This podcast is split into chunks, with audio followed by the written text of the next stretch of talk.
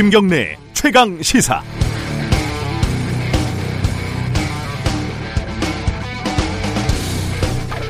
예전에는요 마스크 쓰고 다니는 사람 보면은 뭔가 은밀한 일을 하는 음지의 세력 뭐 이런 느낌이 있었고 뭐 얼굴 노출을 꺼리는 연예인병 걸린 사람 그리고 뭐 아픈 사람 이렇게 좀 여겼었죠 근데 요즘은 반대로 마스크 안 한 사람을 보면은 참 매너 없는 사람 남에 대한 배려가 없는 사람 아무 생각이 없는 사람 이런 생각이 듭니다 이 세상이 바뀐 거죠 마스크뿐만 아니라 많은 것들이 달라지고 있습니다 정치와 경제 같은 시스템까지 바뀌고 있다. 이런 말까지 나오고 있어요. 코로나가 단순한 전염병이 아니라 어떤 중요한 전환점이라는 거죠. 오늘 추석인데요. 당장 추석도 많이 달라지지 않았습니까? 오늘은 앞으로 우리 세상은 특히 경제는 어떻게 달라질까 얘기해 보는 시간 마련해 보겠습니다. 10월 1일 추석 김경래 최강 시사 시작합니다. 김경래 최강 시사 추석 특집. 코로나 시대 밥상머리 경제 토크. 네, 너무 무겁지 않게 또 너무 가볍지 않게 코로나 시대의 경제 얘기 한번 해보겠습니다. 그래서 두 분을 모셨는데요. 먼저 어, 3프로 TV 어, 유튜브 스타십니다. 김동환 박사님 나와 계십니다. 안녕하세요. 예, 안녕하세요. 그리, 그리고 전환사회연구소 홍기빈 대표님도 자리에 오셨습니다. 안녕하세요. 예, 안녕하세요. 예. 두 분은 추석을 어떻게 지내시나요? 어, 김 박사님은 어디 지방은 안 가시고요. 안 가시니까 여기 나와 계시고요. 예, 뭐 사실은 부모님들이 다 별세하셔가지고 아 가실 네, 일이 없구나. 가실, 갈 일도 없는데 예. 또 어디 놀러 가기도 좀 그렇잖아요. 그래서 예. 집에서 그냥 네, 있습니다. 집에 계시는 네. 거고 아, 정부의 정책에 따라서 네. 네. 홍 박사님도 뭐 특별한 계획 없으시겠네요. 예, 저희 저가 집이 부산에 있긴 있는데요. 예. 뭐 때가 때니까는 내년에 뵙기로. 내년에. 예. 예. 내년에 될 수 있을까요? 이게 지금 1년을 갈지 2년을 갈지 뭐 아무도 잘 예측이 안 되는 상황이잖아요. 그렇죠. 예. 뭐 희망을 해야죠. 음. 자, 어, 이 코로나 시대의 경제 뭐 너무 좀 큰 얘기 같으니까요. 좀 가볍게 얘기하면은 예. 이뭐 어디 가지 말라고 해도 어쨌든 뭐 가족들 친척들은 만날 거 아니에요 형제들은 그러면은 추석 때 좀 고민이 뭐냐면은 어머니한테는 용돈을 얼마 드려야 되나 그리고 조카한테는 또 얼마 줘야 되나 음. 어 초등학생 다니다가 중학교 넘어간 애한테는 또 얼마 줘야 되지 김 박사님은 이게 애들 만나거나 어르신들한테 용돈 얼마쯤 주는 게 요즘 시대에는 좀 적절하다고 보세요? 글쎄 이제 그게 본인의 경제 물론 그렇죠 상황에 따라서 틀린데 네. 가족으로서 이제 용돈을 드리는 사람으로서 대접을 받으려면 그 이게 노하우가 될는지 모르겠습니다만 항상 본인이 생각하는 적정 수준의 두 배 이상을 줘야 아~ 네. 공감대가 형성이 되더라고요. 어. 합리적으로 딱 생각해서 이만큼이면 됐지 하면 항상 음. 받는 분은 모자르다고 생각하는 게 네. 네, 주는 또 받는 사람의 차이인 것 같은데 근데 경제가 워낙 어려우니까 네. 사실 주머니 사정들도 팍팍해지고 네. 에, 또 에, 보면 부모님께 용돈도 드리려고 하다 보 예, 생각을 하다가도 아유 집을 언제 사나 음. 뭐 이런 생각하시면은 주머니로 손이 잘 안 가게 되는데 네. 그래도 추석 명절이니까 그런 생각 좀 조금 참으시고 좀 넉넉하게 주셨으면 좋겠네요. 요즘... 저는 뭐 드릴 분이 없어서. 예. 요즘은 애들한테 조카들이나 만나가지고 한 중학생쯤 된 애한테 한 만 원 줬다가는 욕먹기 딱 좋아요. 그죠? 좀 많이 인플레가 있는 것 같아요, 이게. 네. 용돈도. 한 어느 정도가 적당하다 보세요, 중학교 애들한테는? 저는 절대 액수는 얘기 안 하고 그냥 비율을 말씀드리겠는데, 네. 어, 그 조카가 연령대를 가지고 세 집단 A, B, C 그룹으로 분류를 하는데요. A 그룹은 영아에서 유아 사이에 걸쳐 있는 경우 있죠. 예. 어, 그 다음에 B 그룹은 거기서부터 스무 살, 그 열아홉 살까지. 아, 예. 그 다음에 C 그룹은 열아홉 살 위인데 3대 2대 5 원칙으로 줘요. 왜냐면은 3대 2대 5? 예. 어, 제일 그 어린애가 3이에요? 예. 오, 왜냐하면은 그래? 그건 사실은 아이에 대해서 주는 게 아니라 그 부모한테 드리는 거거든요. 그리고 맞아요. B 예, 그리고 B 집단은 사실 뭐 큰 돈 필요 없고 네. 그다음에 이제 대학생 친구들은 정말 돈이 많이 필요하니까 음. 어 각자 가진 그 여력에서 3대 2대 5로 나누면 좋은 비율이 아닐까.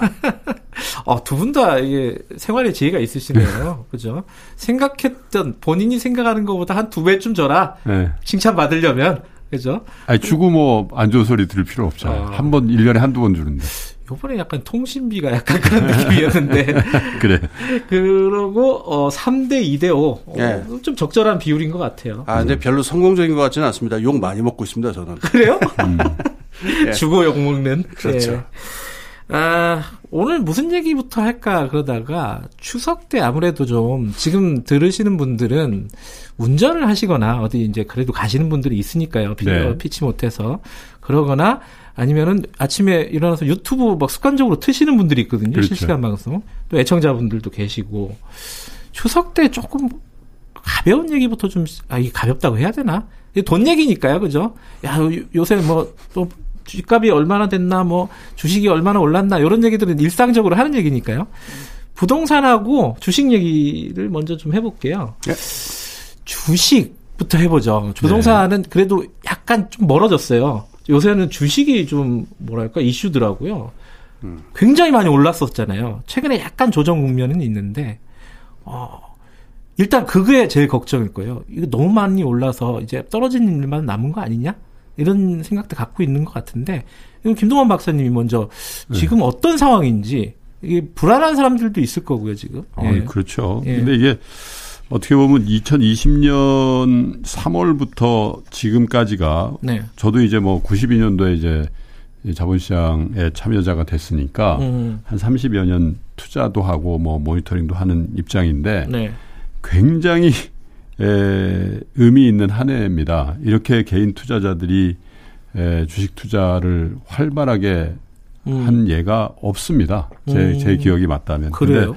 근데, 예, 근데 이제 이게 사실은 올해 그냥 한 해 그냥 어떤 뭐 동학개미 운동이라는 표현도 있습니다만은 뭐 이렇게 패션 같은 그런 게 아니라고 저는 생각하거든요. 음. 예, 워낙에 이제 저금리가 나, 나은 어떤 결과물이라고 보고 또 우리나라 같은 경우에 뭐 가계 자산의 한 7, 80% 이상이 부동산에 가 있고 그 대부분 거주용 부동산에 가 있잖아요. 네. 그리고 이제 뭐 우리나라는 전통적으로 보면 은행에 거래, 은행을 거래하는 음. 예금이나 적금을 가장 바람직한 재테크의 수단이고 미덕이라고 네. 생각하는 그런 문화가 있는 나라인데 예, 이게 개인 투자자들이 주식시장에 들어온 거는 굉장히 큰 변화인데 에, 그 덕인지 뭐 전 세계적인 어떤 자산 가치 인플레이션의 덕인지 가격이 많이 오르다가 최근 들어서 추석 앞두고 좀 크게 빠졌어요. 빠졌죠. 네. 예.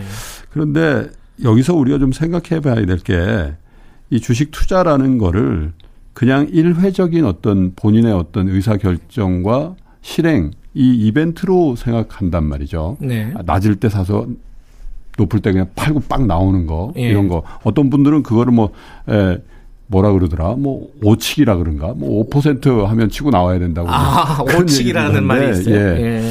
근데 그래서 이제 그런 형태의 투자로 생각하는 분들은 굉장히 힘들 거예요. 음. 변동성이 굉장히 커져 있고 음. 또 불안하니까요. 근데 그렇게 생각하지 마시고 주식 투자는 본인이 갖고 있는 자산, 부동산, 예금, 주식 혹은 기타 자산 이렇게 나누는 배분 하는 음. 자산 중에 하나라고 생각하시고 음. 그 배분 비율을 평생에 걸쳐서 조절한다라고 생각하시면 음. 조금 편하시지 않을까 이렇게 음. 생각해요. 그래서 좋은 회사에 그냥 굉장히 오랫동안 투자하면서 너무 올랐을 때는 좀 그 비중을 좀 줄이고 음. 아, 너무 많이 빠졌을 때는 그 비중을 늘리면서 음. 자신의 자산을 관리한다는 생각을 해주시는 게 좋을 것 같습니다.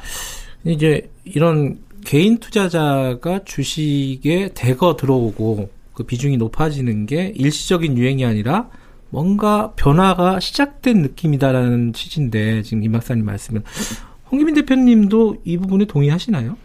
어, 뭐, 그 장기적인 추세인 건 맞는 것 같고요. 예. 그 다음에 아까 그 말씀하신 대로 그, 저, 주식, 부동산, 그 자산 시장이죠. 예. 그러니까 어떻게 될 것인지에 대해서 아까 물어보셨으니까. 예. 참고로 제가 원래 그 경제 예측을 절대로 안 한다라는 원칙이 있는데. 예. 능력이 없어요, 제가. 그래서 좀 조심스럽긴 한데. 예. 지금 상황에 어떤 걸 이해, 좀 냉철하게 이해하실 수 있는 background 지식 같은 걸 좀 말씀을 드릴게요. 예. 어, 지금 자, 그 어떤 뭐 주식뿐만 아니고 부동산도 그렇고 전 세계 마찬가지인데 전 세계 자산 시장을 만드는 가장 중요한 요소는 지금 유동성이 계속 풀린다라는 거거든요. 네. 각국 정부 마찬가지고 민간 부채 양도 지금 굉장히 커지고 있어요. 근데 여기서 하나 기억하셔야 될 게 있는데 네. 코로나 사태가 터지기 전에 이미 전 세계의 그 부채 총량 여기에는 이제 국가 부채랑 민간 부채 다 합친 건데 이게 역사적 최고량이 이미 올라 있었어요. 음. 그러니까 올해 초 1월에 그 발표된 작년까지의 집계인데 전 세계 GDP 공공 및 민간 그, 그 부채를 GDP 전 세계 GDP로 나누면 한 322% 정도 나와요. 그러니까 3배 정도를 지금 레버리지를 하고 있는 음, 상황이었어요. 빚이 그만큼이다. 그렇죠. 예. 그래서 어 이게 그러니까 뭐 교과서에 나오는 식으로 보면 이미 자산 시장이 많이 거품이 낀 게 아니냐라는 얘기가 나올 수 있는 상황인데. 음. 그런데 올해 상황이 어떠냐면은 코로나 때문에 지금 각국 정부가 거의 경쟁적으로 돈을 지금 재정 팽창을 하고 있거든요.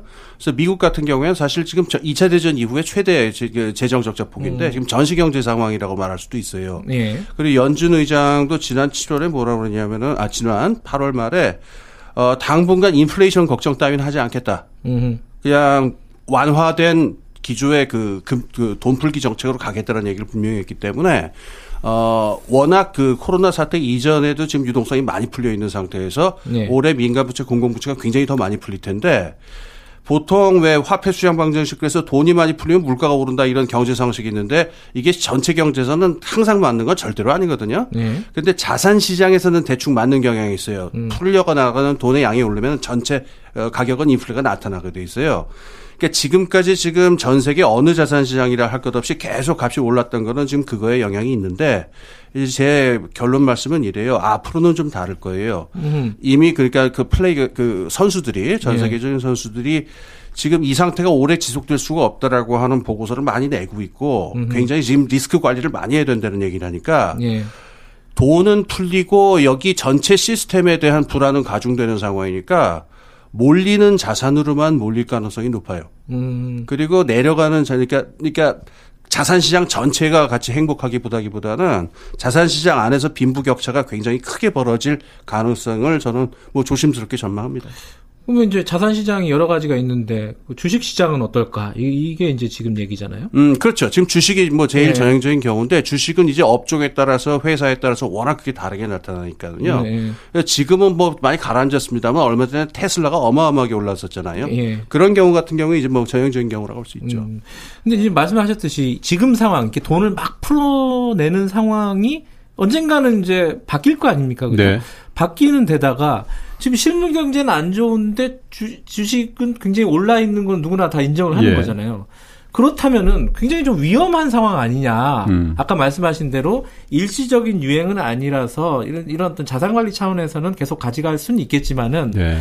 지금 좀 어, 계속 투자를 이 지금의 비율로 하는 거는 좀 위험한 거 아니냐 이런 생각도 드는데. 그게 이제 그 우리 김현희 기자께서 저에게 네. 두 가지 질문을 섞어서 하신 거거든요. 그렇죠. 시장에 대한 전망과 투자에 음. 대한 태도를 음. 이제 두 가지가 섞여 있는 건데 시장에 대한 전망은 사실 저도 잘 안 하는 편이에요. 아, 두 분 다안 네. 하시는구나. 왜냐하면 뭐 네. 여러 가지 변수가 있어서 네. 그게 안전하죠 안 하는 게 저는 못 해요. 네. 뭐 안전해 뭐 저를 보호하려고 한다기보다 대부분 잘 안 맞기도 하거니와요. 그렇죠. 예. 근데 이제 이런 거죠. 경제는 안 좋은데 왜 주식시장이 이렇게 올라야 돼? 음. 이 얘기를 사실 올해 초 그 코로나19가 극심했던 시, 점부터 계속 말씀들을 하세요. 음흠. 근데 그거는 좀 설명을 드릴 수가 있는 게 예. 경제가 안 좋으니까 어떻게 하나요? 돈을 많이 풀어서 경제를 살리려고 하잖아요. 중앙 정부나 중앙은행이 다 예, 이제 우리나라도 홍 대표님이 말씀하신 그런 부분이죠. 예, 그런 건데 예. 근데 이제 돈을 풀어서 경기를 살리려는 목적은 예. 기업들은 투자를 하고 가게는 소비를 하라고 돈을 푸는 거거든요. 네. 근데 이게 지금 아주 특수한 상황이 벌어진 거죠. 글로벌 팬데믹 상황이니까 지금 영국이나 유럽은 다시 락다운 한다는 거 아니에요. 네. 돈을 풀었는데 돈을 쓸 수밖에 써야 되는 주체인 가게와 기업은 투자도 안 하고 소비도 안 할 수밖에 없는 상황을 또 음. 정책적으로 한단 말이에요. 음. 그렇지 않아요. 네. 그러니까 그 돈은 소비되고 투자되어야 될 돈인데 이게 다른 형태 그렇다고 돈을 저희 금고나 호주머니에 그냥 넣어놓고 있을 수는 없으니까 자산을 산단 말이죠. 음흠. 그 자산이 어디냐? 부동산, 주식, 금융상품 이런 데죠. 네. 그러니까 에, 부동산 같은 경우는 우리는 워낙 많이 올라 있는 상황이고 그러니까 이제 주식은 뭐 박스피다 뭐 상대적으로 저평가다 이런 얘기도 하니까 일시적으로 그 풀린 유동성이 우리의 경우에 주시장으로 쭉 빨려 들어가는 음흠. 그러니까 경기는 안 좋은데 주시장은 오를 수 있는 그런 음. 토대가 음. 마련돼 있는 거고요. 오를 수는 있는 상황이다. 예. 그런데 그러면 이게 언제까지 될 거냐? 그러니까요. 좋은 말씀이세요. 아까 유동성을 그러면 이제는 풀지 않고 조일 때까지는 그렇지 않겠냐 이런 추론이 가능하잖아요. 근데 그게 저도 그렇고 많은 전문가들이 생각할 때는 당장 내년 혹은 내후년 이게 멈춰질까 이 부분에 대해서 좀 자신이 없어요. 왜냐하면 어. 경기가 급반등할 것 같지도 않고 예. 이 코로나 19라는 녀석이 갑자기 우리한테 사라질 것 같지도 않거든요. 그래서 음. 그리고 미국 연준이라든지 각국 중앙은행들도 돈을 만약에 죄기 시작하면 그냥 몰래 하는 게 아니고요. 얘기를 합니다. 예. 네. 시그널을 줘요. 네. 네. 나 금리 올립니다, 이제. 네. 또 금리 올리기 전에도 여러 가지 이제 코멘트들이 있으니까 최소한 그때까지는 네. 이 유동성에 의한 자산 시장의 이 버블 현상이 자산별로도 차별화가 됐고 자산 내에서도 주식 시장에서도 되는 주식 안 되는 주식 음. 굉장히 극명하게 나눌 수 있고 또 up down도 굉장히 크게 벌어질 수 있으나 네. 당장 올해 말에 끝나고 내년 초에 끝날까? 음흠. 이 부분에 대해서는 다시 한번 좀 생각해 볼 부분이 있다고 봅니다. 음. 그건 뭐 예측이 지금 딱 떨어지게 할 수 있는 부분은 아니겠죠, 누구나. 그죠? 이게 이제 어, 말씀하신 아까 홍 박사 아, 홍, 홍 대표님이 말씀하신 것처럼 언젠가는 끝날 거다. 그건 뭐 당연한 말인데 그게 예, 예. 도대체 언제냐? 이거는 참 이거를 제가 예측하는 건 아니고요. 네. 그 중앙은행이 어떤 원칙으로 움직이는가, 그거를 이제 그 가이드가 되실 수 될수 네. 있을 것 같아요. 그걸 말씀을 드리면은 어, 미국을 필두로 해서 대부분 중앙은행들이 걱정하는 건 두 가지인데 하나는 실업률이고 하나는 인플레예요. 예. 근데 지난번 파월 의장 얘기가 지금은 인플레 걱정할 상황이 아니고 한참 못 미쳐 있다. 그 노동 시장의 고용에 한참 못 미쳐 있다. 그래서 어느 시점이 이제 금리를 올리는 시점이면은 두 가지가 있는데 어, 노동 시장이 과열되어 있다라고 판단하는 시점에 보통 금리를 올립니다. 네. 그거는 어, 그 전에는 우리가 자연 실업률이라는 걸 계산했었는데 이제는 안, 안 하기로 했다고 그러지만은 음. 노동 시장에서 자연 실업률이라고 하는 거에 완전히 근접을 해갖고 너무 지금 고용률이 올라갔다라고 판단을 하면은 인플레가 나타날 수 있다라고 해서 그때 올리거든요. 네. 근데 요번에 파월 의장이 한 얘기는 그런 일은 당분간 오지 않을 것 같다라고 하는 걸 강하게 암시하고 있어요. 음. 그래서 금리를 오린다거나 이렇게 쫄, 쪼인다거나 네. 하는 시점이라고 하는 거는 각국에서 그 노동시장에서 고용률이 완전히 개선이 되고 어 그걸 실물 경제가 살아나는 지표로 본다라고 하면은 중앙은행이 그때부터 행태를 바꾸는 신호가 올 겁니다. 그러니까 음. 그걸 참조하시고 기억해 주시면 될 것 같아요. 그 이 주식 얘기로 더 들어가면은 아마 이것도 아마 프로그램 끝날 때까지 해야 되는 얘기라서 살짝 넘어가면은 아까 이제 그 자산 시장을 대표적으로 얘기하면은 주식하고 부동산이잖아요. 우리가 보통 예. 일반 사람들이 생각하기에. 근데 자산은 우리가 좀 약간 인플레가 원래 있었기 때문에 네. 이제 주식 시장으로 돈이 쭉 빨려 들어갔다고 하는데 그럼 부동산은 이제 어떻게 되는 거냐? 예. 이 부동산도 사실은 전체적인 큰 변화가 있고 정부 정책에 대한 얘기가 있고 약간 범주가 좀 다르긴 그렇죠. 합니다. 다르긴 한데 좀 전체적인 얘기를 먼저 좀 해볼게요. 어, 부동산이 우리 자산 뭐 보통 일반 사람들의 자산 분배 비율로 보면은 어, 우리는 거의 대부분이 다 부동산이었잖아요, 사실은. 음. 뭐 주식은 뭐 하는 사람들만 좀 일부 한다 이런 느낌이었는데 달라지는 거 아니냐 아까 전체 일시적인 트렌드가 아니라는 말씀하신 게 그런 맥락이라면 부동산 시장은 좀 완전히 좀 달라지지 않을까 장기적으로 보면은 이런 예측을 하시는 분들도 있더라고요. 어떻게 아, 보십니까? 부동산은 빠지고 주식만 올라간다. 네. 그럴 것 같지는 않아요. 네. 네 왜냐하면 유동성이라는 음. 유동성에 의한 상승이라고 볼 때 유동성이 뭐 편제적으로 뭐 주식에 좀 더 많이 가고 그러는 거지 주식만 주식은 계속 올라가는데 부동산이 계속 빠진다. 음. 그런 예들은 별로 많지 않은 것 음. 같고요. 우리나라 주식시장, 부동산 시장이 그 다른 나라 부동산 시장하고 구조적으로 좀 다른 게 있죠. 뭐냐면 어떤 게요? 예, 전세 제도가 있잖아요. 아. 예, 전세를 끼고 산다는 건 일단 레버리지를 일으킬 수 있는 있다는 얘기거든요. 네. 그렇잖아요. 전세를 끼고 집을 사놓을 수 있다는 건 이게 투자 목적의 거주용 부동산이 생길 수 있다는 건데 그런데다가 저는 뭐 개인적으로 이제 경험이 이제 미국에도 살아보고 영국에도 살아보고 또 유럽의 다른 나라에도 살아본 아, 경험인데 예, 진짜로 제가 그런 경험이 있어요. 미국에 제가 뉴욕에 살 때 지인들이 집을 사겠다 그랬더니 그렇게 말리더라고요. 집은 재테크의 수단이 아니라고 그러면서 또 한 번 얘기해 준 게 뭐냐면 집을 살 때 100채 이상 봐야 된다는 얘기를 하더라고요. 오. 집이 다 다르니까. 예. 예. 근데 우리 김 기자님 집 사실 때 몇 채나 보셨어요? 집을 아예 안 보고 사는 분도 있죠. 아파트 청약이 안 보고 사는 거잖아요. 청약도 물론 그렇고 그냥 유통시장에 살 때도 무슨 아파트에 우린 다 브랜드화 돼 있죠. 마포에 뭐 무슨 무슨 아파트 몇 네. 평형 무슨 향 몇 층 그러면 대충 호가가 나옵니다. 네. 그러면 아 12억이에요. 그러면 우리가 주식 거래하듯이 이렇게 하잖아요. 그거 괜찮은 것 같은데요. 뭐 11억 한 7천만 원 안 될까요? 이렇게 얘기를 한다면 이런 거래를 하는 나라가요. 전 세계적으로 거의 없어요. 음. 예. 우리는 브랜드화돼 있고 또 굉장히 규격화돼 거래 단위로서 규격화돼 있거든요. 그래서 다른 나라에 비해서 이 주택 거래량이 늘 수밖에 없는 그런 구조가 돼 있는 상태에서 에, 예, 거기다가 저금리가 되다 보니까 에, 예, 주식시장 주식시장보다는 주택시장으로 먼저 몰렸다라고 보는 건데 근데 이제 대출을 조이고 그죠? 거기다가 여러 가지 세금에 대한 에, 그런 어떤 제약들이 굉장히 구체적으로 좀 강화됐거든요. 음. 그래서 아마 에, 빠진다기보다는 조정을 받는다든지 좀 덜 오른다든지 음. 그렇다고 주택 시장이 갑자기 폭락을 한다? 유동성이 이렇게 많이 풀리는데 주택 시장은 폭락을 한다? 그렇게 보여지지는 않고요. 상대적으로 주식이 조금 더 유리한 환경이다라고 생각하는 거지 주택 시장은 에, 그 유동성에 반해서 확 떨어진다라고 예측하기 사실 어려울 것 같아요. 예, 그러니까 가격이 올라가고 내려가고의 문제도 중요하지만은 시장 자체가 좀 아까 말씀하신 대로 우리나라 어, 부동산 시장은 굉장히 특이하다라고 말씀하셨잖아요. 특별한 시장이다. 전 세계적으로 보면은 독특한.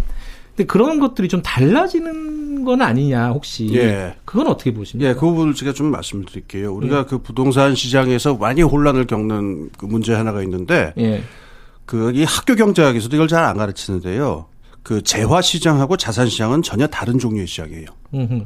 재화 시장이라고 하는 거는 생산자가 네. 물건과 서비스를 생산을 하고 그걸 필요로 하는 사람이 구매해서 그냥 삶을 누리는 그 시장인데 자산 시장이라고 하는 거는 아주 험하게 이야기하면 돈 놓고 돈 먹히고 누구나 다 더 많은 그 저 자산을 불리기 위해서 거래를 네. 하는 성이지인데 전혀 다른 시장이에요. 그래서 우리가 그걸 잘 알려주는 얘기가 허생전 있죠. 허생전에 나오는 그 과일 시장, 허생이 돈벌찌개. 네. 그게 전형적인 재화 시장이고요. 네. 거기다 대고 이제 변 부자였나요? 그 쌀도 한번 그렇게 해봐라고 그랬더니 그거는 서민들한테 큰 타격이 가기 때문에 절대로 안 된다 이런 적이 뺨을 있었죠. 때렸다든가 허생이 뭘 내가 네. 그랬다 그러더라고요. 그런데 여기서 우리가 물어봐야 될 질문인데 주식이나 채권 같은 건 보통 유가증권이라고 해서 이게 자산 재화 시장이 아니라 자산 시장이 명확하게 자산이라는 게 굉장히 명확한데 부동산은 재화인가요, 자산인가요? 어. 이게 애매하죠. 어허. 근데 이게 놀랍게도 지금도 그 공식적으로는 부동산을 내구재로 지금 그 분류하고 있을 거예요. 재화로 분류한. 예, 예, 예. 그래요? 자산이 아니라요. 음. 그래서 정확, 인데 이 비슷한 예를 우리가 석유라든가 원자재 시장 같은 게 비슷한 것들이에요. 이거는 소비재로서의 의미도 있지만은 자, 가지고 있으면 돈이 된다는 자산의 의미도 있거든요. 네. 그러니까 이렇게 두 개가 애매하게 섞여 있는 종류의 시장의 전형적인 경우에 부동산 음. 시장이. 지금 많이 혼란이 벌어지는 거 하나는 그런 부동산이 자산으로 봐야 되느냐 재화로 봐야 되느냐 음. 이걸 가지고 이걸 수요 공급의 원칙으로 설명하거나 대처하려는 분들이 있는데 자산 시장의 측면으로서의 부동산은 그거 다 빠져나가게 돼 있어요. 음흠.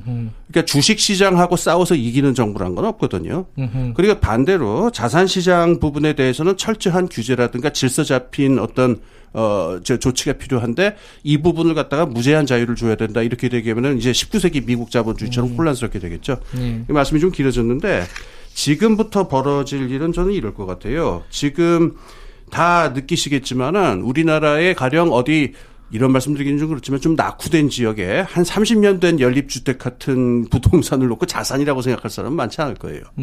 그런데 반대로 지금 수도권의 아주 뜨거운 지역에 있는 한 뭐 몇십억짜리 아파트를 놓고서 이걸 재화다라고 말할 사람도 많지 않을 거예요. 여기서 참조하셔야 되는 게 서울의 경우에 이 부동산 시장이 이미 세계 부동산 시장에 연동이 돼 있어요. 음흠. 전 세계 한 10대 안에 들어가는 거대 도시이기 때문에 네. 어떤 경우라 하더라도 이 여기 특수한 곳에 아주 비싼 아파트나 이런 부동산 같은 것들은 국제적인 투자자들하고도 관계가 있기 때문에 국제 부동산 시장과 연동도 있을 겁니다. 음흠. 그런데 아까 말씀드린 것처럼 뭐 낙후된 지역이라든가 그렇지 재화로서의 성격이 더 강한 부동산의 경우에 앞으로도 그렇게 큰 상승세가 계속될 수 있느냐 그거는 잘 모르겠어요. 그래서 음. 제가 아까 처음에 말씀드린 대로 이 자산 시장에서의 격차 라는 게 부동산 시장에서 아마 좀 더 크게 드러나지 않겠느냐. 음. 그러니까 아주 재화로서의 성격이 강한 부동산들은 세계 시장과 연동돼서 움직일 거고 그렇지 않은 쪽은 어, 둔화되지 않겠느냐. 알겠습니다. 일단 뭐 잠깐 어, 숨좀 쉬고 돌아와야겠네요. 지금 여러분들께서는 어, 김경래 최강시사 추석 특집 밥상머리 경제 토크 어, 김동환 박사님 그리고 홍기빈 대표님과 함께하고 계십니다. 최강 시사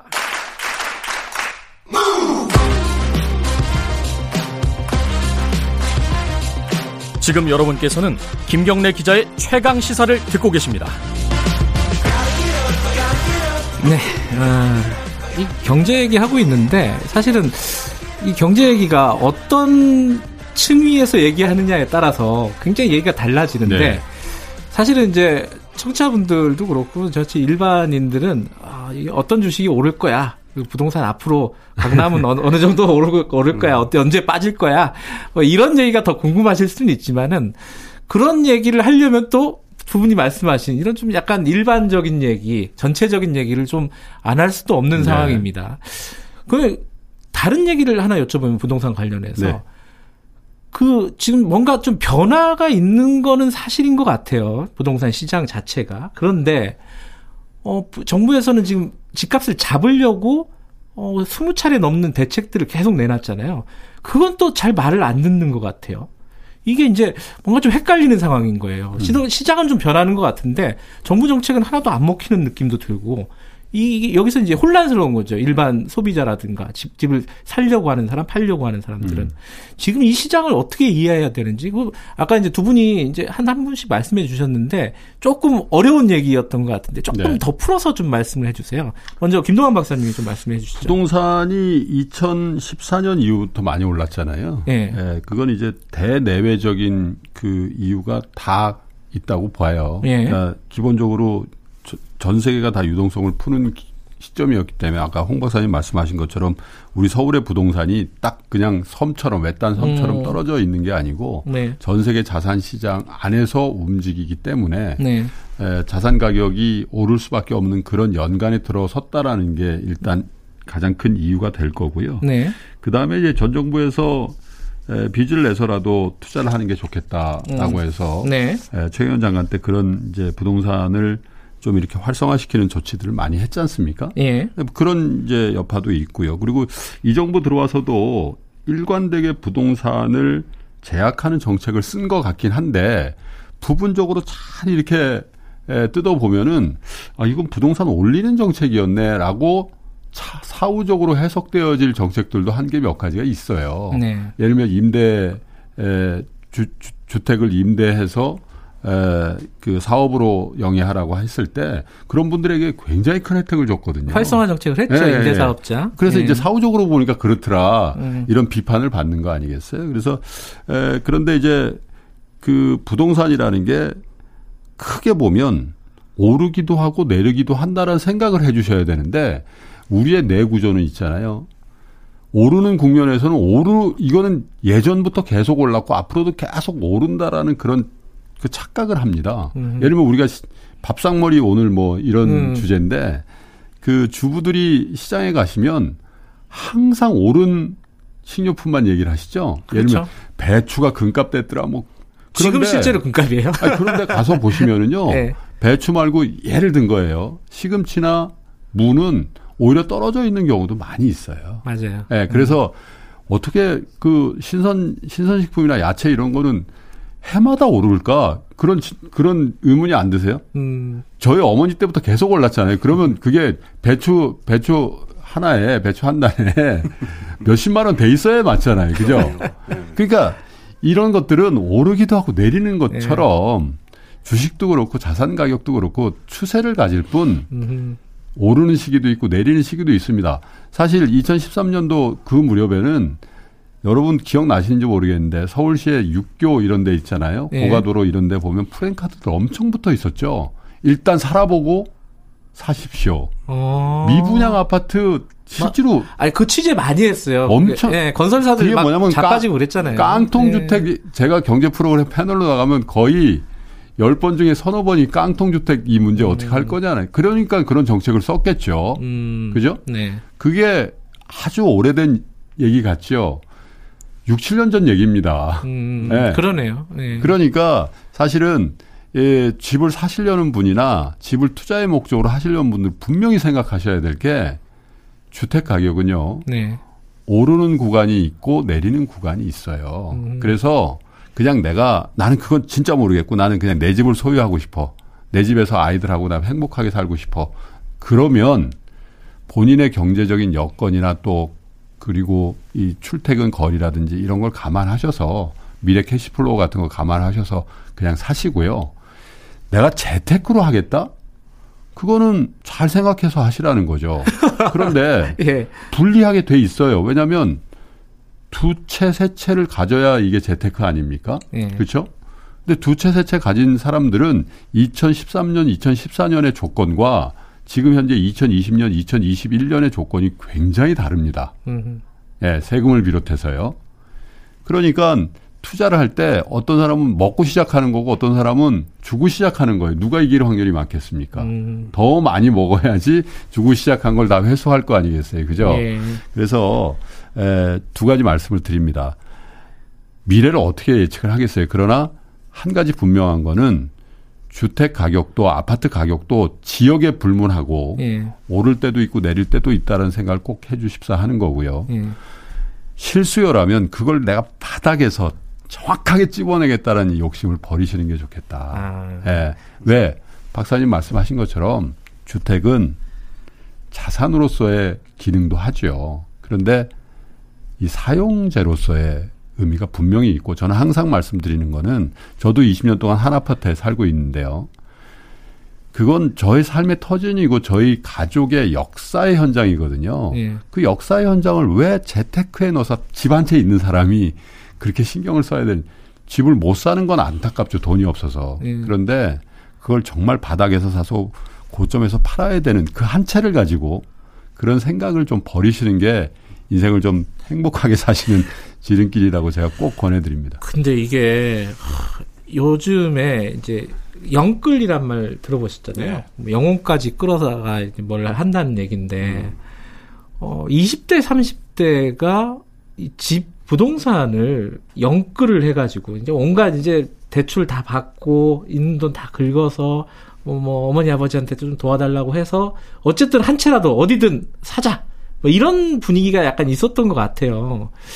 그런 거는 사실은 지금 말씀하신 대로 합리적으로 생각하면은 네. 내가 살 건지 뭐 이게 투자인지 뭐 이렇게 생각할 수 있는데 이 약간 급박한 사람들 이제 20대 30대 입장에서 보면은 아니 이러다가 내가 평생 집 못 가지는 거 아니야 막 이런 불안감 때문에 사는 경우가 있단 말이에요. 이거는 또 좀 다른 문제 아니냐 이런 생각도 좀 들어요.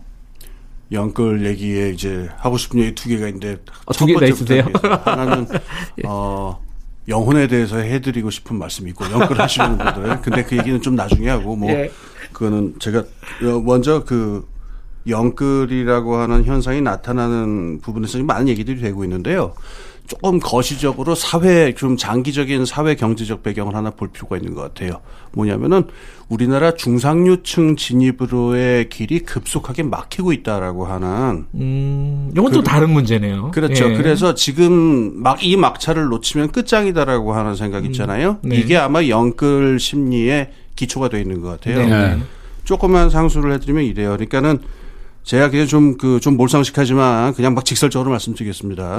예. 그 우리나라에서 중상류층이라고 그, 이, 그 치부되기 위해서는 세 가지 삼각형을 갖춰야 되는데 첫 번째는 정규직이나 전문직의 직업을 직업을 가져야 돼요. 네. 그리고 두 사람 최 두 사람 다 그 가급적이면은 그 남그 그 아버지 어머니 다 맞벌이 예. 맞벌이요. 예. 두 번째로는 집을 가지고 있어야 돼요. 음. 그것도 괜찮은 집, 가급적이면 똘똘한 집.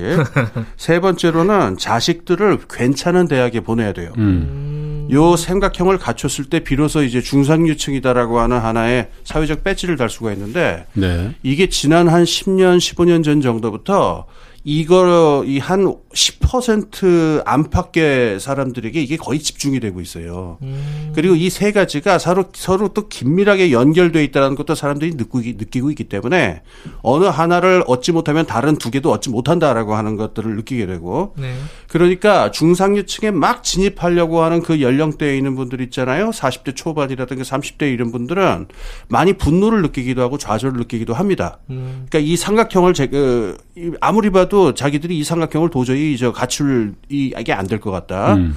근데 지금 상황에서 지금 코로나 전후해 가지고 아까 얘기한 대로 유동성이 풀리고 자산 가격이 위로 쭉 올리는 올라가는 게 되니까 네. 자산 시장에 있어서만큼은 어, 정규직 전문직이 아니라 하더라도 집이 없다 하더라도 자식들을 뭐 좋은 교육을 못 받았다 하더라도 자산 시장에서만큼은 자기도 뭔가를 할 수 있다라는 생각이 드니까 이때 영혼을 끌어오자라고 하는 음. 생각이 들어가는 아, 것 같아요. 자산 시장에서라도 그렇죠. 아. 그래서 이 가장 중요한 배경은 우리 사회가 기본적으로 10대 90 또는 20대 80으로 이렇게 사다리가 끊겨 버리고 있는 그 상황에 대한 불안감. 음. 그게 30대나 젊은 분들의 불안감이 영혼을 끌어오게 된 동력이 아닐까 이렇게 음. 생각해요. 아까 영혼에 대해서도 한 말씀 해주신다고 했는데. 예. 그, 그 얘기 좀 마저 드릴게요.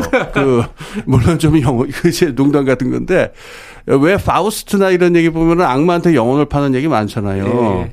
근데 우리가 그런 궁금증을 가져요. 아니, 그 했다가 나중에 파우스트처럼 박살이 날 게 틀림없는데 왜 그런 영혼을 갖다가 악마한테 파는 개혁을 할까 이상하잖아요. 네. 이유가 있습니다. 그게 그 17세기에 있었던 유럽의 전승인데 악마한테 영혼을 판 다음에 네. 능력을 얻잖아요. 그러면 그 능력을 이용해서 또 다른 악마하고 또 계약을 맺어요.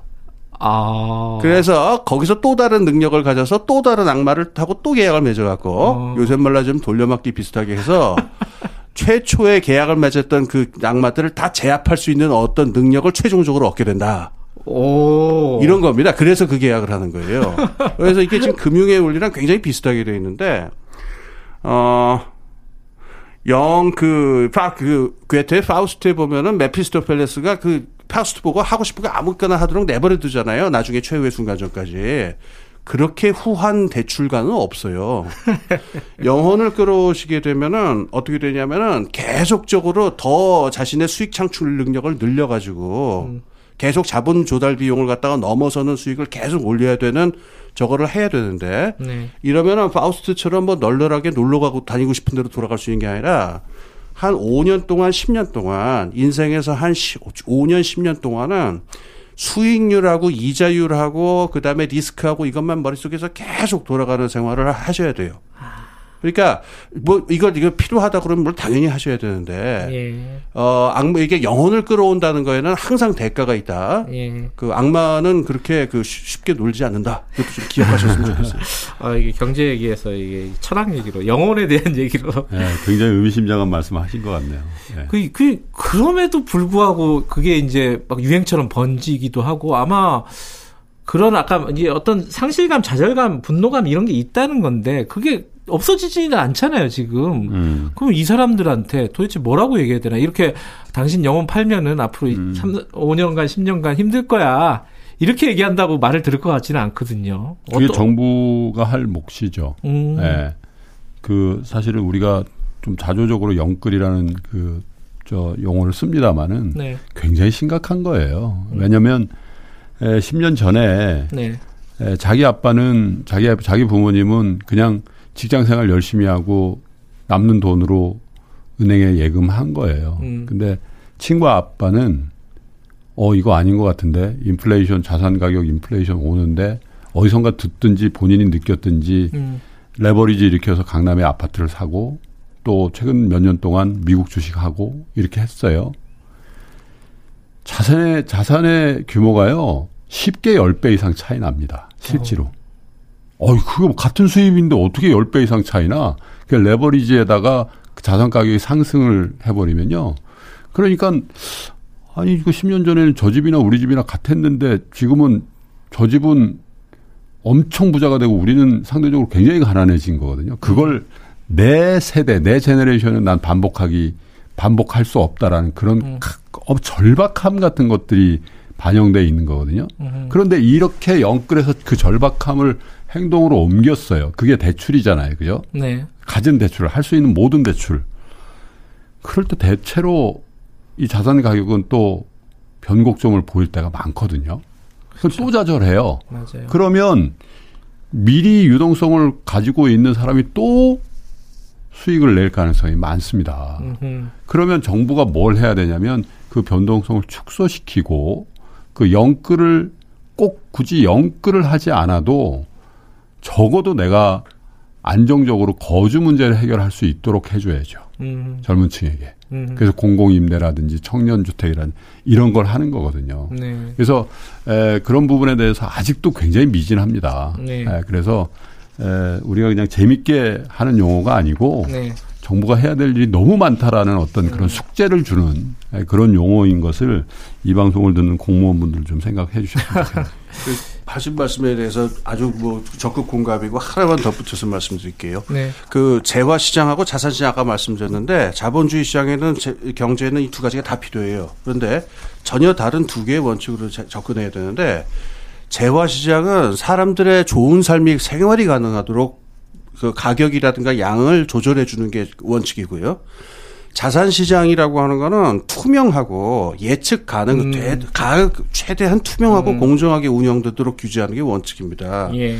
근데 지금 참 중요한 말씀 하셨는데 지금 부동산 문제도 그렇고 그 밖에 여러 가지 문제 있어가지고 자본주의가 폐해를 보일 때는 사람들의 삶에 직결되어 있는 문제들이 자산으로 넘어가는 과정에서 벌어지는 혼란들이거든요. 음. 정부와 우리 사회가 해야 될 일은 이 두 개의 시장을 정확하게 그가 구별을 해서 사람들이 자산 시장에 굳이 투지를 하지 않더라도 예. 기본적인 생활은 이루어질 수 있도록 재화 시장을 네. 만들어 놓는다. 이게 네. 아닐까 싶습니다. 이게 영끌이라는 말을 제가 좀 장난스럽게 여쭤봤는데 이게 굉장히 좀 슬픈 단어네요. 아, 예, 그죠. 예, 아, 슬프죠. 예, 사실 우리 선배 선배 세대가 굉장한 음. 책임감을 느껴야 될 알겠습니다. 말이죠. 오늘 뭐 추석 밥상머리 경제 토크 했는데 어, 좀 마지막에 슬퍼지는 거 아닌가? 아, 죄송합니다. 하지만 어, 예. 맛있는 거 먹으면 되죠. 뭐. 예. 예. 어, 오늘 명절 날인데 두 분 나와주셔서 감사드리고요. 예. 어, 명절 잘 세시기 바라겠습니다. 어, 지금까지 대한금융경제연구소 김동환 박사님 그리고 전환사회연구소 공동대표 어, 홍기빈 박사님과 함께 얘기 나눠봤습니다. 오늘 두 분 고맙습니다. 감사합니다. 네, 감사합니다. 노래 좀 하나 듣겠습니다. 어, 이 마지막에 좀 덜 슬픈 노래요. 어, 돈으로는 어, 사랑을 살 수 없다. Can't buy me love. 비틀즈 노래 들으면서 1부 마무리하겠습니다.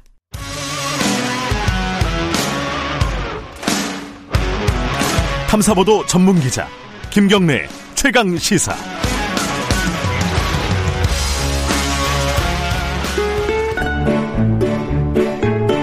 김경래의 최강 시사 추석 특집. 코로나 시대 어떻게 지내십니까? 네, 김경래 최강 시사 함께하고 계십니다. 오늘 2부에서는요, 어, 청취자 여러분들 중에 지금 현재 어디서 어떻게 보내시는지 좀 궁금하신 분들 연결을 하는 시간을 좀 마련을 했습니다.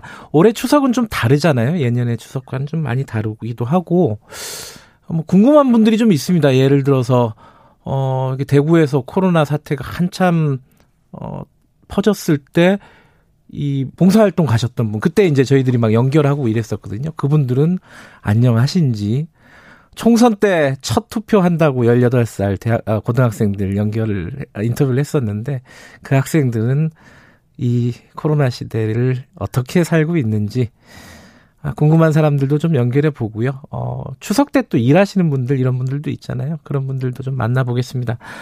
어, 고백을 하면 1부에서는 녹음이었습니다. 2부는 어, 생방송으로 진행을 하고 있습니다. 저는 코로나 아, 올해 추석은 이렇게 방송을 하면서 보내게 됐네요. 아마 오늘 일하고 계신 분들 꽤 계실 거예요. 어, 문자 보내주시면요. 저희들이, 어, 소개 좀 해드리겠습니다. 어, 같이 좀 나누면 위로가 되지 않겠습니까? 오늘 일하시는 분들이나 어디 가시는 분들도 이렇게 문자 보내주시고요. 어, 집에서 쉬시는 분들도 심심한 문자 보내주시면 저희들이 같이 소개하고 공유하고 예방했습니다. 어, 라이브 방송 유튜브 열려 있고요. 샵 9730으로 문자 보내주시면 저희들이 공유하겠습니다. 짧은 문자는 50원, 긴 문자는 100원입니다. 스마트폰 애플리케이션 콩 이용하셔도 좋고요. 어, 유튜브 댓글 이용하셔도 좋고요. 제 얼굴이 달동이라는 김사연님의 댓글인데 어, 밤 밤에 보실 수 있답니다. 오늘 달을 큰 달을 보실 수 있답니다. 한 12시 좀 넘어가지고요. 처음 만나볼 분이요. 어, 아까 잠깐 얘기 드렸던 그 대구에서 이 코로나가 굉장히 확산될 때 그때가 아직 겨울이 끝나지 않을 무렵이었어요. 그때 기억하실 겁니다. 대남병원이라고 정신병원 거기서 확산이 정말 무서울 정도로 빠르게 진행이 됐었는데 다른 지역에 있다가 그쪽으로 어 봉사활동을 간 간호사분이 계셨어요. 그때 오성훈 선생님인데 어 그 간호사 선생님 잠깐 연결해 갖고 추석 어떻게 보내시는지 그 이후에 어떻게 코로나를 이겨, 이겨내고 계시는지 좀 얘기 좀 들어볼게요. 오성훈 선생님, 안녕하세요. 아, 네, 안녕하세요. 예. 원래 고향이 대구 쪽은 아니시잖아요. 그죠? 어디, 어디죠? 아, 원래 이제 광주 광역시에서 저는 음, 살고 있었습니다. 예. 그, 그때는 이제 대구로 어, 봉사활동을 가신 거였고, 그죠? 네, 맞습니다. 지금은 그러면 광주에 계시겠네요?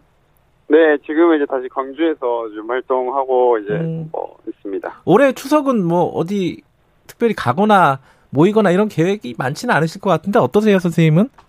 네, 저도 그냥 광주에서 가족들만 보고 뭐 따로 다른 활동은 안 하려고 최대한 노력하고 있습니다. 그때 제 기억에 어, 아내분, 그러니까 결혼한 지 한 5개월 만에 대남병원에 가셨다고 인터뷰를 했던 기억이 나요. 그죠? 네. 그 아내, 아내분이 걱정 굉장히 많이 하시고 많이 우시고 막 그랬다고 그때 아, 인터뷰를 네. 했었는데 그 네. 뒤에 어, 무사히 봉사활동 끝내고, 그죠? 어, 네. 아내분이랑 특별한 불화 없이 잘 지내십니까? 아, 네, 다행히도, 네, 뭐, 큰, 큰 일이 없어가지고, 이제 아내도 음. 오히려 또 자랑스럽다고 해주면서 잘 음. 지내고 있습니다.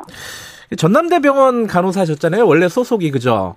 네, 맞습니다. 근데 코로나 이 봉사활동 끝내고 간호사를 그만두셨다는 얘기를 언뜻 들었습니다. 맞나요? 아, 네. 뭐 정확히 말씀드리면 이제 미리 저는 이제 간호사들의 업무 향상을 위한 지금 앱을 개발하는 회사를 창업했었던 때였거든요, 그때는. 아. 그래서 그때 그만두고 음흠. 이제 좀 시간이 지난 후에 이제 봉사를 제가 또 간 거라서. 예. 네, 네, 음, 맞습니다. 그러니까 코로나 때문에 뭐 그만두시고 이런 건 아니고 원래 계획이 어, 그 간호사들을 위한 앱을 개발하는 그런 계획이 원래 있으셨던 거군요. 네, 맞습니다. 그 음. 와중에 이제 그 사태가 일어나서 이제 네. 그때 봉사를 또 가게 됐습니다. 지금 생각을 해보면요, 어, 대구에서 봉사활동 할 때 가장 기억에 남는 순간이랄까요? 어, 머릿속에 음. 딱 떠오르는 어떤 순간, 장면이 있습니까? 뭐 일단은 정말 그때 당시는 청도 대남병원이라는 곳이 정말 아비 교환이었었거든요. 네. 그래서 들어가자마자 뭐 곳곳에서 뭐 비명 소리도 막 들리고, 네. 뭐 저희가 뭐 환자들 밥 밥을 먹여 주려고 하면 막 손을 물려고 하는 막 그런 좀 환자들도 계셨었어요. 네. 근데 이제 그런 와중에도 제가 마음이 정말 따뜻했던 건 어쨌든 그 정신병원에 계시는 환자분들이 어, 굉장히 따뜻하다, 막 그런 느낌을 좀 받았었거든요. 음흠. 뭐, 정말 일하다가 뭐 어떤 뭐뭐 뭐 좋아하냐 물어보면 뭐 나훈아나 남진을 막 좋아하기도 하고 뭐 네. 본인이 썼던 일기에 뭐 시 같은 것들 막 보여주시기도 하시면서 음. 오히려 그런 두려운 상황 가운데 그런 따뜻했던 기억들 그게 음. 좀 지금 계속 남는 것 같습니다. 아, 그러니까 대남병원이 정신병원이잖아요, 그죠? 네. 그 정신병원이라서 보통 이제 그냥 선입견으로는 정말 상막할 것 같다 이렇게 생각을 하는데 그때 당시에 네. 또 환자분들하고 인간적인 교류를 나누실 수 있는 기회도 됐었군요. 네, 맞습니다. 저도 음. 오해가 좀 많이 해소되는 그러한 음. 것들이 있었습니다. 대구는 어쨌든 그 뒤에 이제 좀 잠잠해졌는데 코로나가 지금 거진 한 9개월 어, 네. 전국적인 상황에서는 아직 끝나지가 않았어요. 네, 어쨌든 맞습니다. 의료인의 한 사람으로서 참 이거 상황이 좀 답답하실 것 같아요. 코로나 상황을 보면은 그죠? 이제 주변 동료분들이 일단 많이 힘들어하는 것들도 있고 그리고 음. 9개월이라는 시간 동안 의료 현장에서는 그 떠날 수가 없잖아요. 네. 그래서 굉장히 많이 지쳐 있고 뭐 많이 힘들어하는 소리가 좀 많이 들려서 사연도 많이 들어오고 좀 안타까운 상황입니다. 그 어 간호사 선생님들을 위한 앱을 개발을 했다. 이게 뭔지 좀 소개 좀 해주세요. 뭔지 궁금하신 분들도 있을 것 같은데.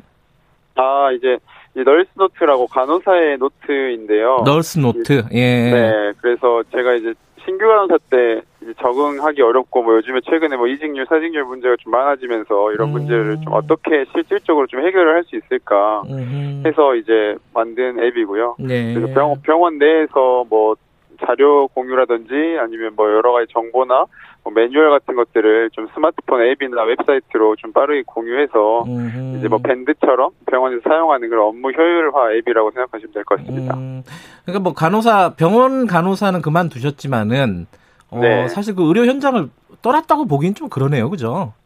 아 저는 이제 스스로 음. 뭐 말하고 뭐 주변에서 말하기 간호사를 간호하는 간호사라고 이렇게 말을 하고 있거든요. 네, 그래서 의료 현장을 아직 떠나지 않았다고 저는 생각하고 있습니다. 알겠습니다. 어, 전국에 이거 듣고 계신 분도 그렇고 어, 간호사 분들에게 한 말씀 어, 듣고 이제 마무리하도록 하죠. 한 말씀 해주세요. 다른 동료 간호사 분들에게. 네, 일단 지금 현장에서 뭐 정말 번아웃 위기를 맞고 계시는 이 간호사분들이 네. 계시는데 예. 그런 분들을 위해서 제가 그 뭐 뭐지 간호사 응원 캠페인도 지금 진행을 하고 있거든요. 네. 그래서 뭐 최근에 뭐 온라인 온택트 간호사들을 위한 뭐 라이브 공연도 개최를 하고 해서 아 그래요? 어. 네. 누군가는 이렇게 어, 고생하시는 간호사분들을 알아주고 어 그들을 위해서 무언가를 하고 있다는 것만 좀 알아주셔도 뭐 많이 힘이 되지 않을까 싶고 많이 지치시겠지만 끝까지 좀 포기하지 않고 국민들의 안전을 위해서 좀 노력해 주시면 감사할 것 같습니다. 알겠습니다. 오늘 추석 잘 보내시고요. 내년 추석은 아마 좀 시끌벅적한 추석 보낼 수 있으면 좋겠습니다. 오늘 고맙습니다. 아, 네, 감사합니다. 예. 이어서 어 이분도 저희들이 인터뷰를 했던 분입니다. 어 대구에 공중보건의를 그 대구에 한참 코로나 확산세 때 하셨던 분이에요. 의사 선생님이시죠?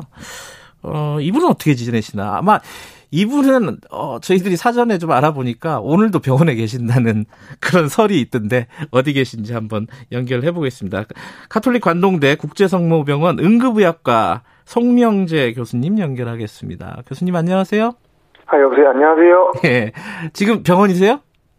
아, 예, 어제 응급실 당직이어가지고 방금 당직이 끝나서 이제 퇴근 준비 중에 있습니다. 아, 지금 퇴근하시는 거예요? 예, 이제 8시에 당직이 끝나서요. 에, 이제 밤, 퇴근하려고요, 네. 밤 사이에 환자들은 없었어요? 어땠습니까? 아, 당연히 응급실이니까 환자들이 많이 많죠. 평소보다 많아요? 명절 때 이럴 때는? 어, 명절이 음. 저희 응급학과 의사들의 숙명 같은 건데요, 약간. 예, 예. 그 응급학과 의사들은 그 평일보다는 그냥 주말이, 그 다음에 음. 이런 명절 때 이럴 때는 환자가 폭발하는 시기이기 때문에. 아, 그래요? 굉장히 이제 다른 과와 다르게 저희는 굉장히 어려운 시기입니다. 아, 그래요? 네. 그래도 어제는 막 아주 위급하거나 막 이런 환자들은 위중한 환자들은 많이 없었는가 보죠. 지금 목소리가 그래도 좀 힘이 있으시네요. 아, 근데 뭐 위중의 정도가 어쩐지 모르겠는데 뭐 생명이 위험한 분들도 좀 오시긴 오셨고요. 그래요. 이제 아이고. 뭐 병원들이 안 하니까 그다음에 아. 이제 그다음에 명절에는 또 기름진 음식을 많이 먹잖아요. 예, 예, 예. 그렇다 보니까 이제 뭐 장염이라던가 뭐 음. 설사 이런 거 많이 해가지고 힘들어가지고 오신 분도 많았고요. 아, 그래요. 근데 네. 사실 저희들이 그송 송 선생님 인터뷰를 했었잖아요. 네. 그때 대구에 계셨었어요. 공중 보건의였고. 맞습니다. 어, 그러니까 이렇게 쉽게 말하면 그 군 군인 신분이었던 건가요? 이게 말하자면? 아, 맞습니다. 그러니까 제가 이제 그 인턴 레지던트 과정을 다 마치고 예. 군대 대신 이제 공중보건의사로 음. 갔던 거고요. 예. 그때 이제 그래서 대구를 갔던 거고 지금은 제대를 하고 이제 병원에서 봉직하고 있는 겁니다. 그래서 이제 지금 카톨릭 관동대 어, 국제성모병원 응급의학과 교수님 높은 분이 되셨네요. 그죠? 아니, 아닙니다. 아 근데 높은 분인데도 이 밤새도록 일하고 또 새벽에 퇴근하고 이건 똑같네요. 의사 선생님들. 아, 뭐 저희 의사들의 숙명이지 않을까 싶습니다. 예. 네. 이 명절 때 이럴 때는 조금 야 이거 의사 이거 계속 해야 되나 이런 생각 안 드세요 혹시? 그러니까 이게 이제 과마다 좀 차이가 있는데요. 특히 응급의학과잖아요, 선생님. 네, 응급의학과 예. 거의 한 10여 년 되는데, 10여 년 예. 돼가고 있는데, 예. 명절 때 되면은 가끔 이제, 지금 거의 매년 대부분 당직을 서고 있었죠, 명절 되면은. 이제, 예. 다른 사람들은 가족들이랑 모여가지고 이제 음. 그 화기애애한 더 분위기를 연출하는 시기인지 모르겠는데 네. 저희에게는 굉장히 대목 같은 시기라서 예. 명절 연휴가 막 길어지면은 예. 아 이거 좀 안 기름 아니 좀 줄였으면 안 되나 이렇게 있습니다. 그래요. 지금 네. 코로나 환자도 있습니까 선생님 병원에?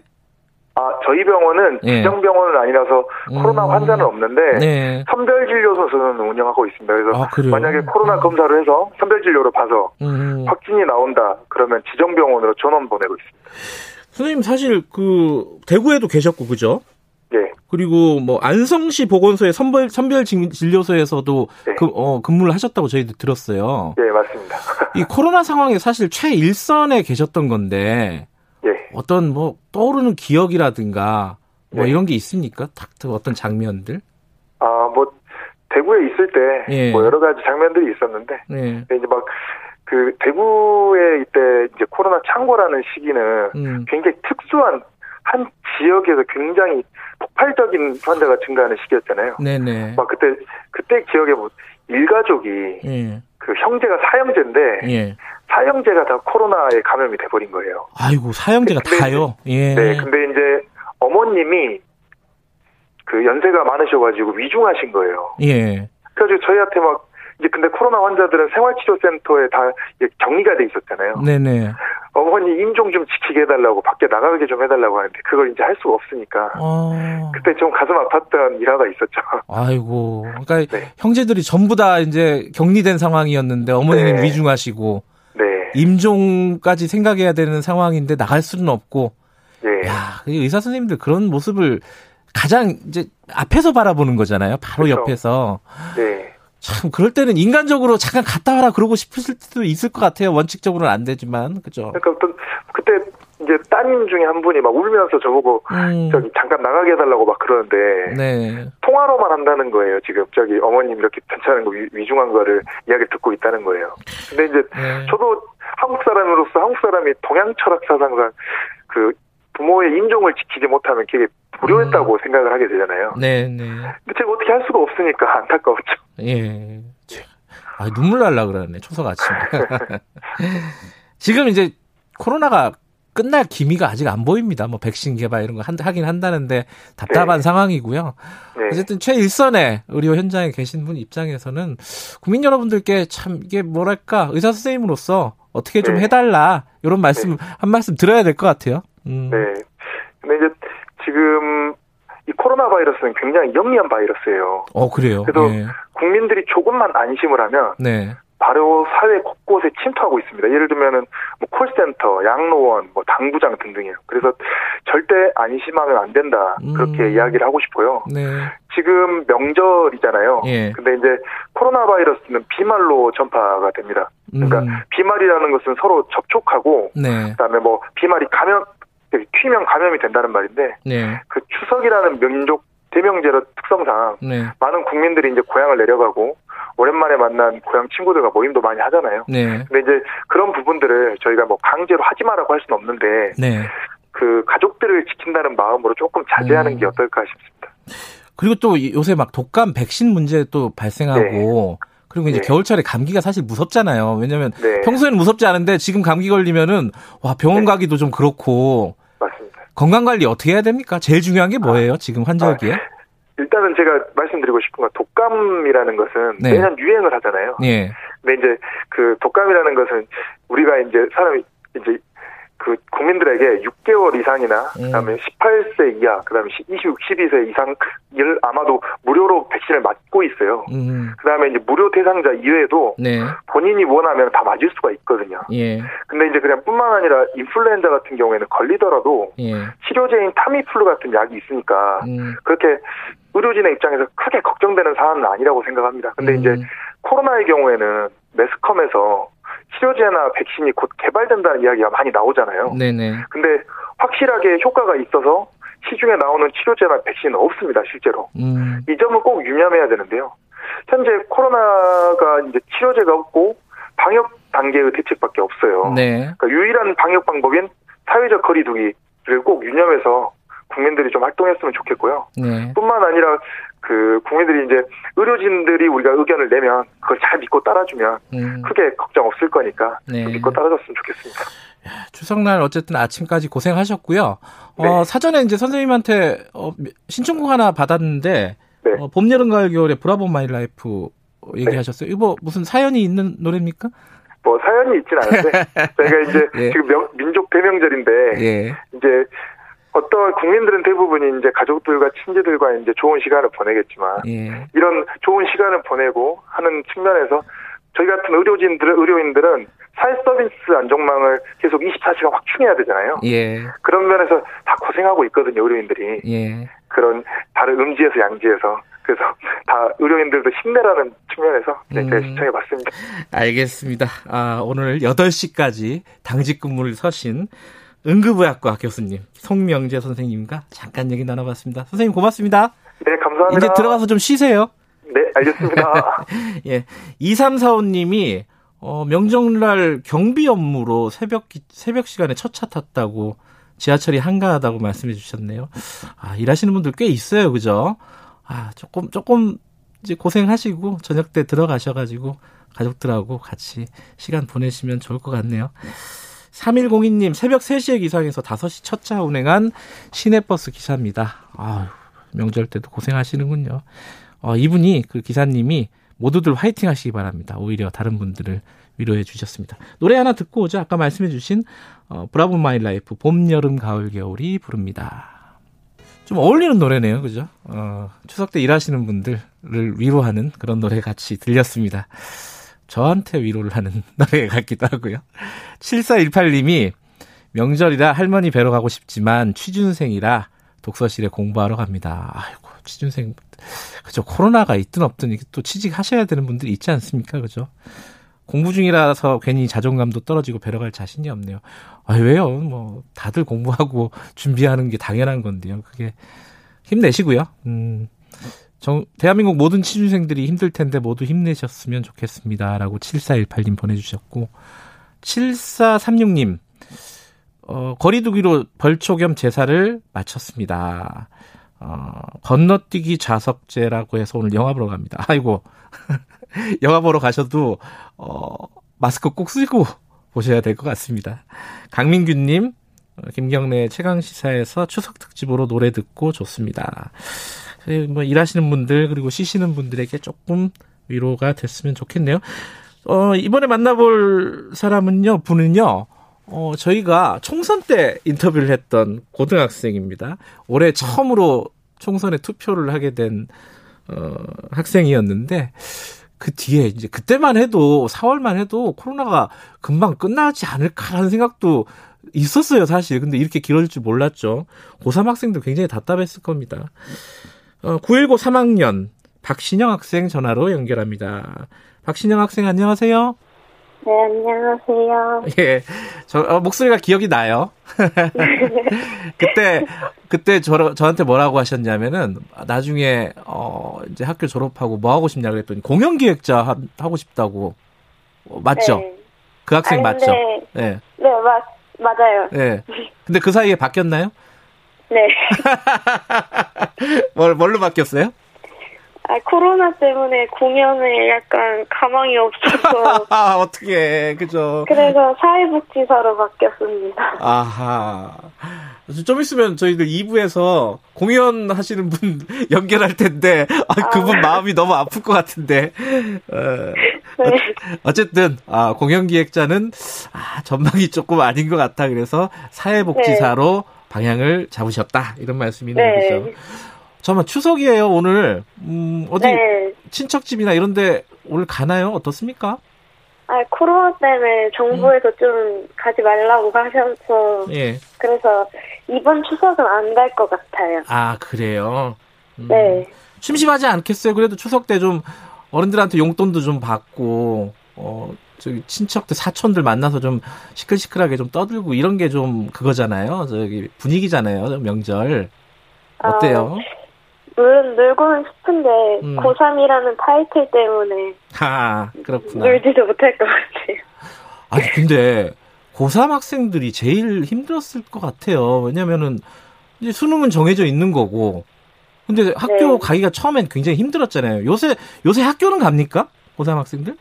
어, 학교마다 다르긴 한데 네. 어 저희 학교는 가는 대신 단축 수업을 해요. 아 단축 수업. 네. 매일매일 등교는 하는데. 네. 아 그래요. 근데 어찌 됐든 간에 이렇게 어, 수업 시간도 짧아지고 뭔가 공부할 시간이 좀 줄어드는 것 같고 어, 그 사람들 만나지 못하면 좀 정보 같은 거 교류하기도 좀 쉽지 않을 것 같고 그런 답답함 네. 같은 건 없었어요? 어, 지금 이제 입시 준비하는 시, 즌이어서 네. 그런 대학 정보 얻기가 좀 어려웠던 것도 있고요. 네네. 어, 선생님들과 이게 많이 접촉하지 못하니까 음... 자소서 쓰는데도 많이 어려움을 느꼈었어요. 음... 어, 이미 이제 그 수시는 다 지원이 끝났나요? 네. 음. 그래도 그게 끝난 게 아니죠. 뭐 발표가 안 하면 면접 이런 거 해야 되는 거죠? 네. 음. 그것 그거대로 하고 수능은 또 수능대로 쳐야 돼요? 아, 그 전형마다 다르긴 한데 네. 저는 종합이라고 해서 예. 그 생기부만 보고 예. 그 최저 수능 최저가 없어서 음. 수능에 수능보다는 면접에 더 비중을 두는 편이에요. 음 그렇구나. 그러면 지금이 제일 좀 바쁘고 긴장된 상황이네요, 그죠? 네. 음 코로나가 이렇게 계속 지속이 되니까 가장 힘든 게 뭐예요, 학생들은? 음그 마스크 쓰고 학교에 계속 있는 거. 아 하, 하, 아침부터 학교에서 나올 때까지 밥 먹을 때 빼고는 계속 마스크를 쓰고 있어요? 네. 어, 그 진짜 답답하겠다. 그죠? 그래서 피부 다 뒤집어지고 막 그래요. 피부까지 뒤집어지고? 네. 아, 근데 여학생들은 그런데 민, 민감할 텐데. 그죠? 네. 박신영 학생 피부도 뒤집어졌어요? 네. 아이고, 어떻게 아, 그것도 하나 물어봐야겠다. 그 올해 총선 때 첫 투표 한다 그래서 저희랑 인터뷰했잖아요. 네. 누군지는 안 물어보겠지만 박신영 학생이 투표한 사람이 당선이 됐어요? 네. 아 그래요? 올해 뭔가 입시에 좋은 기운이 있을 것 같네요. 어 그런가요? 친구들 아마 뭐 아는 얼굴 아는 고3 친구들도 있고 전국에 고3 친구들이 굉장히 많잖아요. 친구들한테 한마디 하세요. 힘내라고. 이제 그 수능도 두 달 정도밖에 안 남았는데 네. 다들 힘내세요. 박, 어, 박신영 학생도 어, 힘내시고 좋은 결과 있기 바라고요. 나중에 하고 싶은 네. 일 하는 꼭 그런 기회를 잡았으면 좋겠습니다. 오늘 네. 바쁜데 어, 고3인데 뭔가 긴장되고 뭔가 마음이 편치 않을 텐데도 이렇게 연결을 해줘서 고맙습니다. 네. 아마 이 인터뷰 때문에 좋은 기운이 더 갈 거예요. 그럼 좋겠네요. 자, 박신영 학생이 신청한 노래 좀 들으면서 마무리할게요. 고맙습니다. 네, 감사합니다. 박신영 학생이 부모님에게 드리는 노래라고 하네요. 정은지가 부릅니다. 하늘바라기.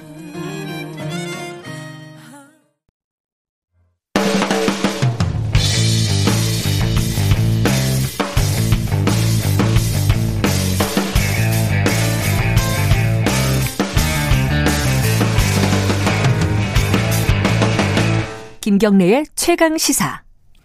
네, 김경래의 최강 시사 추석 특집 코로나 시대 어떻게 지내십니까? 함께하고 계십니다. 어, 진짜 어떻게들 지내고 계십니까? 이경민님, 어, 애청자입니다. 어, 요양원 사회복지사로 근무하다 보니 공휴일 명절 상관없이 근무합니다. 치매 어르신들과 즐겁게 일합니다. 오늘도 저 같은 분들 화이팅해요. 야, 힘드실 텐데, 어, 그래도 즐겁게 일하고 계시다는 말씀, 그 다른 분들도 힘내시라는 말씀, 이경민 청취자님이 보내주셨습니다. 이정민님은 일본에 계시네요. 일본 나고야에 계신 청취자분인데, 왠지 눈물이 난다고, 추석이라 새벽부터 김밥, 동그랑땡, 꿀떡 쪄서 온 식구 도시락 싸 보냈습니다. 아, 가족이 그립네요. 뭐 이런 말씀 보내주셨습니다. 나고야 계셔서 뭔가 추석 때 가족들이 더 보고 싶은 모양이시네요. 음. 3935님, 인천교통공사 시내버스 기사입니다. 아, 명절에 근무하시는 교통가족 여러분들 건강하시고 파이팅 하세요. 야, 시내버스 기사님들이 되게 많은 것 같아요. 그죠? 지금 대기하시거나 이럴 때 저희들한테 문자 보내주시는 것 같은데, 버스 기사님들 고생이 많으십니다. 아, 항상 저희들이 감사히 생각하고 있습니다. 2부, 아니, 3부에서는요, 코로나19로 좀 힘드신 분들 저희들이 좀 연결을 해볼게요. 먼저, 제일 떠, 먼저 떠오르는 게, 어, 자영업 가게 하시는 분들이에요. 매출이 어마어마하게 떨어졌다고 하죠. 화장품 가, 어, 가게 하시는 분 잠깐 연결할게요. 명연희 사장님 연결하겠습니다. 사장님 안녕하세요. 아, 네, 안녕하세요. 충남 보령의 명연이라고 합니다. 아, 목소, 목소리가 엄청 밝으시네요. 깜짝 놀랐어요. 아, 네, 밝아야죠. 네, 그래도 아, 힌트라도 밝아야니다 아, 매출이 적어서 힘드시다고 소개를 했는데, 목소리는, 아, 힘이 하늘, 하늘 막 올라가는데요. 어, 네. 지금 충남 보령에서 화장품 네, 네. 이게 뭐 체인점 같은 걸 하시는 거죠? 브랜드 체인점. 네, 저희는 네, 미샤처 어, 가맹점을 운영하고 음, 있습니다. 예. 오늘 추석인데 문 여세요? 아, 네, 저희는 영업하고 있습니다. 아, 벌써 어, 문을 여셨어요? 아, 아직 아. 어, 열진 않았는데요. 예. 네, 네. 어, 10시, 어, 10시 정도부터 음. 이제 오픈을 하죠. 아니, 오늘 같은 날도 이렇게 손님들이 있어요? 어떻습니까? 네, 있습니다. 저희, 음. 어, 지방 매장 같은 경우에는 음. 이제, 어, 가족들하고 함께 하시고, 음. 어, 차례도 지내시고, 네. 그러시고 이제, 에, 나오시는 고객님들이 종종 계시죠. 부모님 음. 선물이라든지. 음, 네. 그렇지만은 이제, 예. 근데 코로나가 이제 올해 초부터 막 확산이 됐잖아요. 네 네. 그 뒤에 매출은 어떻습니까? 작년하고 좀 비교해 보면 어때요? 아 지역별 상권에 따라 좀 차이는 있습니다만 음, 근데 어, 사장님 으로 인한 음. 네. 그러니까 사장님 가게 사장님 가게는 매출이 어떤지 예. 저희는 한 음, 솔직히 말씀드리면 30% 정도 네. 30% 예, 정도 했다고 아, 보시면 돼요. 예. 그러니까 작년에 한 70% 정도 된다. 30% 정도가 네네, 깎여서. 그렇죠. 음. 네, 네. 그리고 추석 같은 때가 대목일 거 아니에요, 그죠? 그렇죠. 그 대목은 예, 어땠습니까? 계절의 영향도 많이 받고 예. 또는 음, 대목 장사를 해야 되는 상황이긴 한데 예. 여러 가지로 네 상황이 음. 많이 좋지 않, 않습니다. 음. 그리고 또 이 화장품 가게는 외국인들이 많이 온다 그래요, 관광객들이. 네, 그렇죠. 보령 같으면은 좀 언뜻 생각나는 게 어, 여름에 그 바닷가에 뭐 머드 축제 이런 거 하잖아요, 그죠? 네, 네, 그렇죠. 근데 올해는 그게 좀 쉽지가 않았을 것 같아요. 어땠어요? 어, 머드 축제도 온라인 축제로 이제 어, 되면서 아니 어, 온라인으로. 머드를 어떻게 축제를 해요? 아 이제 온라인 축제로 유튜브로 통해서 이제 어, 음... 방송에 이제 내, 어, 냈고 네. 어, 제가 운영하는 매장은 그렇게 외국인 비중이 높지는 않은데요. 음... 매출이 어, 비중이 높은 저쪽 명, 명동이나 음. 제주 지역 어, 코로나19 여파로 매출이 좀 어, 급감했다고 음. 알고 있습니다. 근데 이제 매출이 이렇게 작아지면은 이게 네. 그 본사에 뭔가 지원이라든가 이런 게 좀 있나요? 어땠어요? 어땠습니까? 아, 네. 가맹점을 운영하는 본사는 각종 상생 정책을 통해서 어, 음. 어, 가맹점을 지원해주고 있습니다. 예. 어, 근데 미샤를 운영하는 에이블 CNC는 특별한 지원, 지원 정책은 없고요. 예. 온라인에서 가맹점을 차별적인 가격으로 판매하고 있어서 저희는 좀 어, 미샤 가맹점을 믿고 의지해야 할 본사의 정책 때문에 어, 많은 점주님들이 울고 계시죠 지금. 아, 본사에 네네. 불만이 좀 있으시네요, 우리 사장님 보니까. 그죠? 어, 근데 이렇게 아, 공개적으로 얘기해도 네. 되는, 되긴 되는 거예요? 아, 일단은 저희가 어, 많이 어, 협의체를 구성해서 노력을 음. 하고 있고 네. 어, 여러 전주민들이 같이 이제 상생하는 방안을 마련하고 있는지라 예. 어, 저는 저희는 좀 음, 말씀드리고 싶습니다. 사실. 음.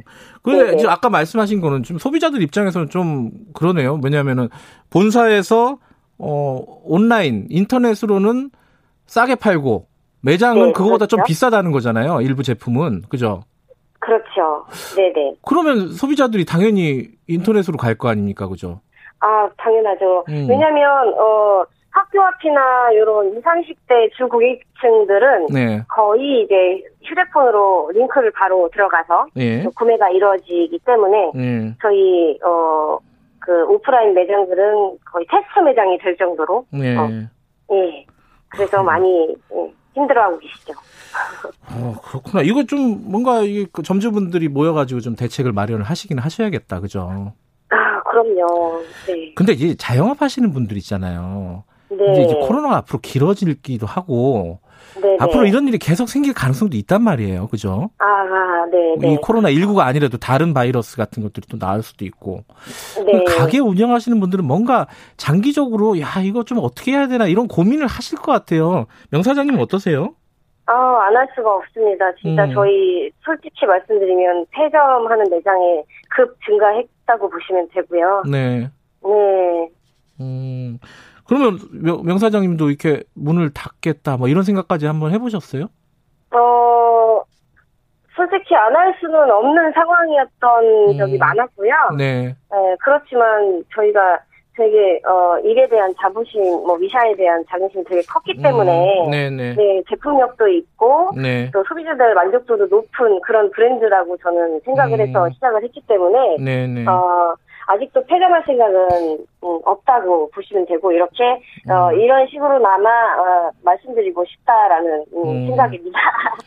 알겠습니다. 오늘 추석 에도 문을 여신다니까 오늘 좀 많이 네네. 파셨으면 좋겠네요. 그죠? 아, 감사합니다. 아. 이게 이제 또 애들이 용돈 받고 이러면 또 여학생들은 그렇죠. 또 화장품 네. 사러 네네. 오고 그러잖아요. 그죠? 네. 우리 애가 그러더라고요. 아. 오늘 많이 파세요. 네, 감사합니다. 예, 오늘 말씀 감사합니다. 어, 화장품 가맹점 운영하고 계신 명연희 점주님. 목소리가 그래도 밝으시네요. 사정은 어렵다고 하시는데, 원래 성격이 되게 밝으신 분인 것 같아요, 명 사장님이. 9751 하나님, 청주에 사는 택시기사다. 택시기사입니다. 코로나가 정말 무섭네요. 예전 명절날 아침 시간엔 그래도 평일보다 손님이 많았는데, 시내에서 이동하는 손님도 없네요. 아, 조용한가 봅니다. 그죠? 청주. 아, 9751님 힘내시고요. 그래도 북악산님은 항상 좋은 언론의 역할 부탁드립니다. 유튜브 사진 좀 부드러운 걸로. 아, 제 사진이 다시 찍어야 되나? 실물보다는 낫다는 평가들이 좀 있어서. 바로 더 다른 분 좀 연결할게요. 편의점 운영하시는 분이 있어요. 편의점도 요새 코로나 때문에 어떤 이게 약간 양극화한 것 같아요. 편의점 어떤 편의점은 굉장히 잘 되기도 한다는데 어떤 편의점은 또 어렵고요. 예를 들어 관광객들이 많이 있었던 편의점들은 굉장히 사정이 어렵다고 하고요. 동대문에서 운영 편의점 운영하고 계신 분입니다. 이성종 점주님, 이성종 사장님, 안녕하세요. 안녕하세요. 사장님은 오늘 문 여세요? 아, 편의점은 여나? 어떻게 됩니까? 참? 어, 저희는 휴무인데, 예. 어, 지금 잠깐 나왔습니다. 아, 왜 나오셨어요? 어, 뭐, 물건도 좀 주문할 게 있고 해서 잠깐 아, 나왔습니다. 아, 오늘 휴무예요? 문은 닫는 거예요?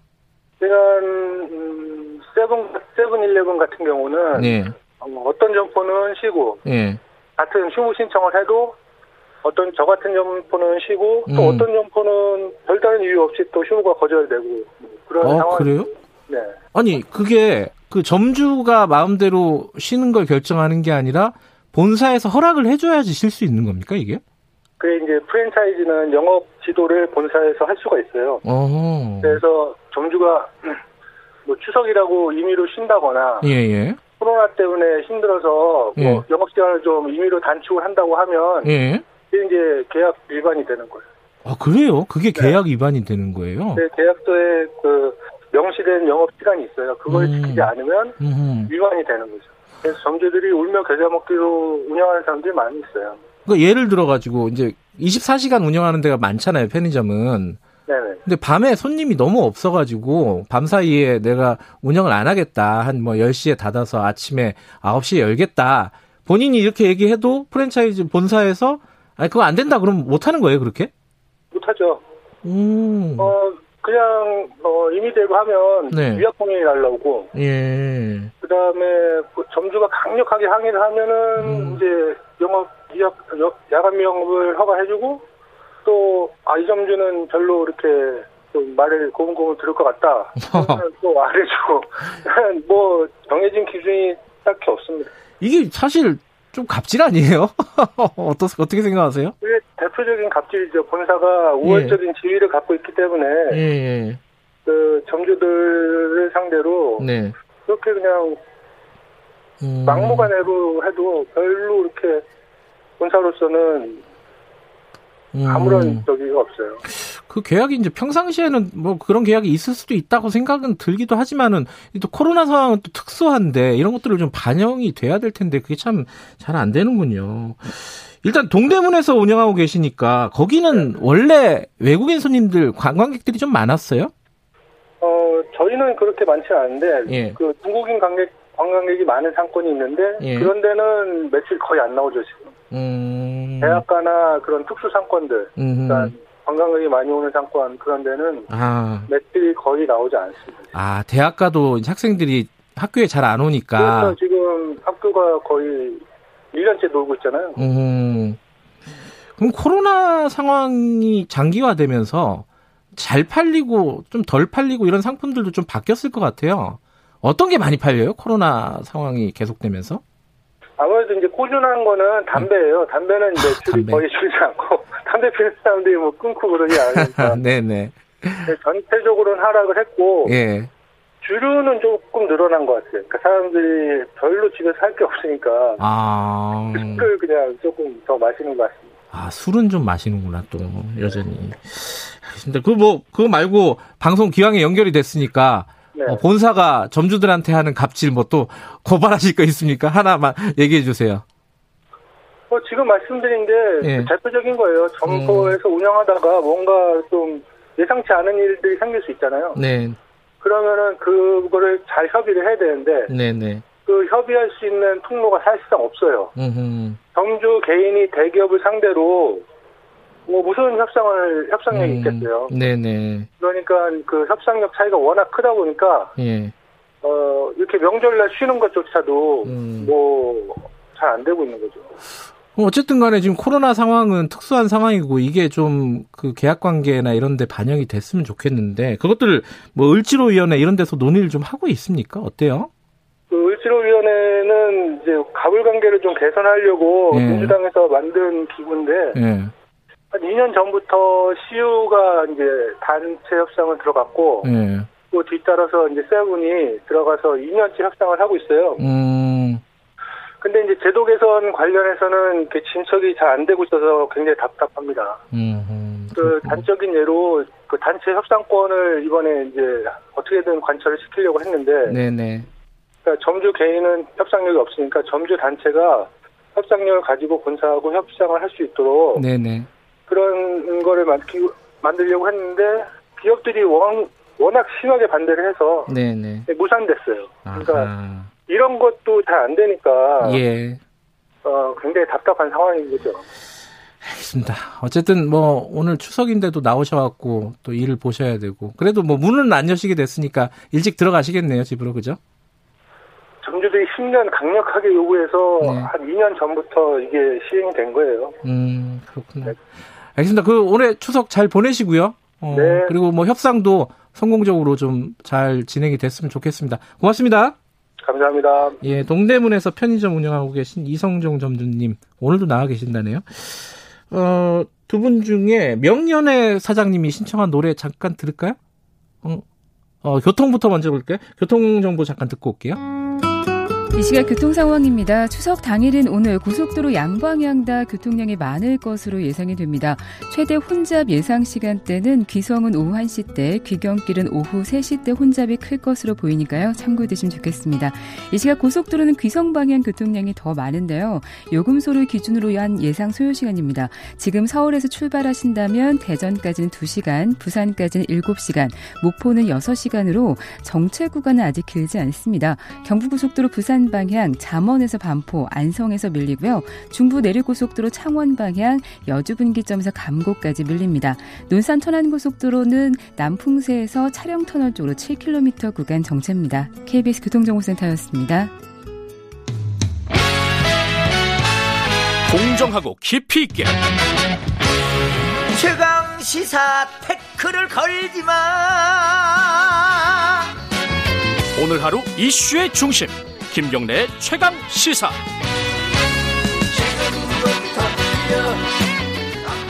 김경래 최강 시사 추석 특집 코로나 시대 어떻게 지내고 계십니까? 함께하고 계십니다.